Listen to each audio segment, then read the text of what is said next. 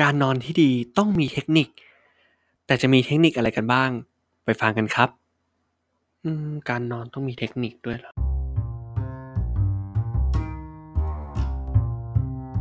ฟาสต์ฟู้ดเรื่องเล่า พอดแคสต์ สวัสดีครับ สวัสดีเพื่อนๆทุกท่านนะครับผม ตอนนี้เพื่อนๆอยู่กับฟาสต์ฟู้ดเรื่องเล่า พอดแคสต์ครับ แล้วเราอยู่กันในช่วงของ Take Away EP ที่ 4 นะครับผม อะวันนี้ครับเราจะมีเทคนิคนะครับผมเกี่ยวกับเรื่องการนอนมาฝากกันนะครับ แต่จะบอกว่าต่อเนื่องจากพาร์ทที่แล้วเนาะที่เราพูดกันถึงเรื่องว่าเรารู้ไปแล้วใช่ไหมว่า ประโยชน์ของการนอนเนี่ยจริง ๆ มีเยอะแยะมากมายเลย แต่วันนี้บางคนเนี่ยครับเกิดปัญหาอยู่ว่า นอนไม่หลับ จะทำยังไงให้ให้เราหลับง่ายขึ้นดีนะครับ วันนี้ผมเลยเอาเทคนิคมาฝากกันนะครับก่อนที่จะไปดูนะครับผมว่า 9 เทคนิคช่วยให้เราหลับได้ดีขึ้นเนี่ยมีอะไรบ้างนะครับ ก็ขอบคุณบทความดีๆนะครับ จากเว็บไซต์ lama mahidol ac th นะครับ ขอบคุณมากครับ เทคนิคแรกครับ การออกกำลังกายอ่าจริงๆ อาจจะดูย้อนแย้งนิดนึงเนาะว่า ถ้าเราออกกำลังกายเราจะตื่นตัวขึ้นใช่ไหมเราก็ไม่หลับสิ อันนี้มีเทคนิคอยู่ครับ ก็คือว่าเราเนี่ยอาจจะออกกำลังกายนะครับ ทุกวันวันละประมาณสัก 30 นาทีเนาะหรืออาจจะต้อง ออกกำลังกายนะครับ ก่อนที่เราจะนอนหลับเนี่ยสัก 4-6 ชั่วโมงเนาะเพราะว่าการออกกำลังกายเนี่ยจะทำให้เราหลั่งฮอร์โมนแห่งความสุขออกมาใช่ไหมครับ ก็จะทำให้เราผ่อนคลายขึ้นเนาะอ่าแค่เทคนิคแรกก็เด็ดแล้วใช่ไหมครับ เทคนิคที่2ครับ กินกล้วยสักผลหนึ่งนะครับ การกินกล้วยนะครับ กล้วยเนี่ยจะช่วยอย่าง ที่เรารู้กันนะครับกินไปเนี่ยแต่ก็ทำให้เราอยู่ท้องมากยิ่งขึ้นเนาะกินไปสักแค่ประมาณผลหนึ่งเนี่ยก็อาจจะไม่ทำให้เราจุกมากนะครับทำให้เราอยู่ท้องเนาะแล้วก็กล้วยครับยังมีกรดอะมิโนที่ชื่อว่าทิปโตเฟนนะครับช่วยลดความเครียด ลดความกังวลให้เราด้วยนะครับ เทคนิคที่3ครับหลีกเลี่ยงอาหารมื้อหนัก อาหารรสเผ็ด แล้วก็อาหารรสหวานจัดนะครับโอเค ก็ต่อจากเมื่อกี้นะครับผมกล้วยทำให้เราไม่จุกมากจนเกินไปนะไม่อึดอัดมากจนเกินไป เพราะว่าจะส่งผลกระทบครับ ถ้าเรากินอาหารมื้อหนัก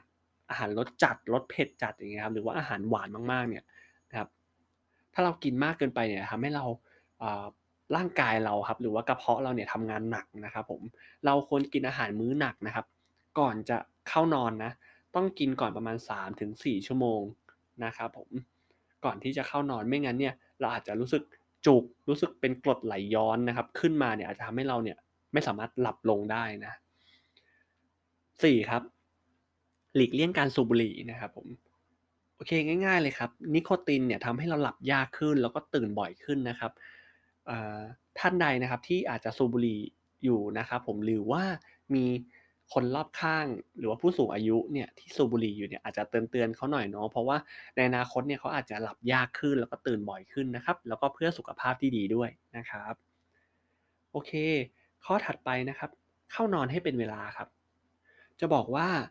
การเข้านอนให้เป็นเวลาเนี่ยเหมือนการตั้งการจดจำของหรือว่าการโปรแกรมสมองนะครับผมเมื่อเราเนี่ยนอนหลับเป็นเวลามากยิ่งขึ้นนะครับ สมองเนี่ยของเราเนี่ยก็จะเหมือน memory เอาไว้เนาะสมมติอะเรานอนสี่ทุ่มนะครับสี่ทุ่มเมื่อร่างกายเราชินแล้วเนี่ยสี่ทุ่มเราก็จะเริ่มง่วงแล้วนะหรือว่าสองทุ่มสามทุ่มอะไรแบบนี้ครับผมเทคนิคนี้ก็เป็นเทคนิคที่ดีนะ เทคนิคที่หกครับ เข้านอนเมื่อร่างกายพร้อมที่จะนอนครับออย่างอันนี้นะครับก็คือพูดง่ายๆเลยก็คือ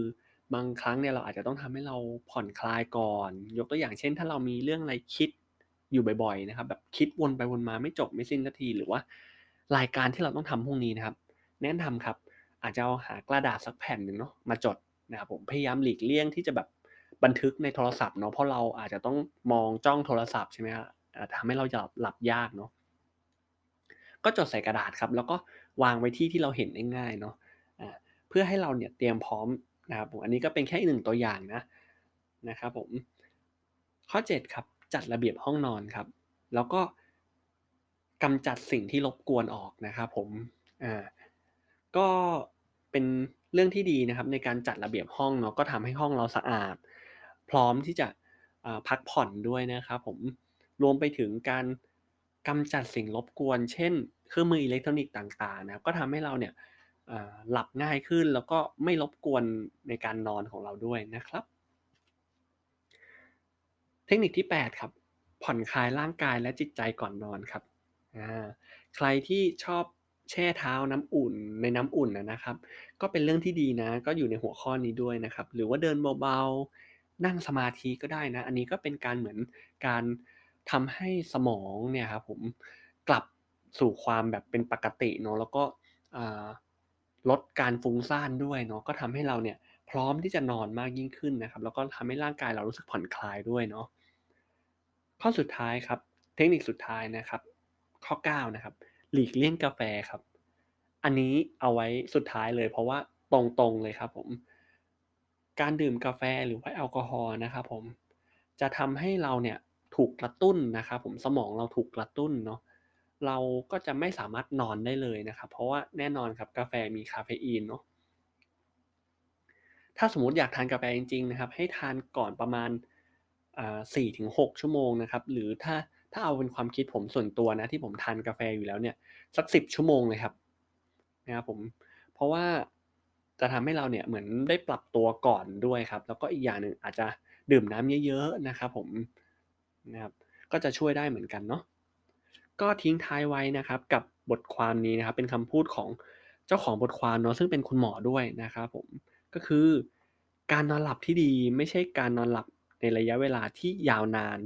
แต่เป็นการนอนหลับที่ลึกและเต็มอิ่มครับ ตื่นมารู้สึกสดชื่น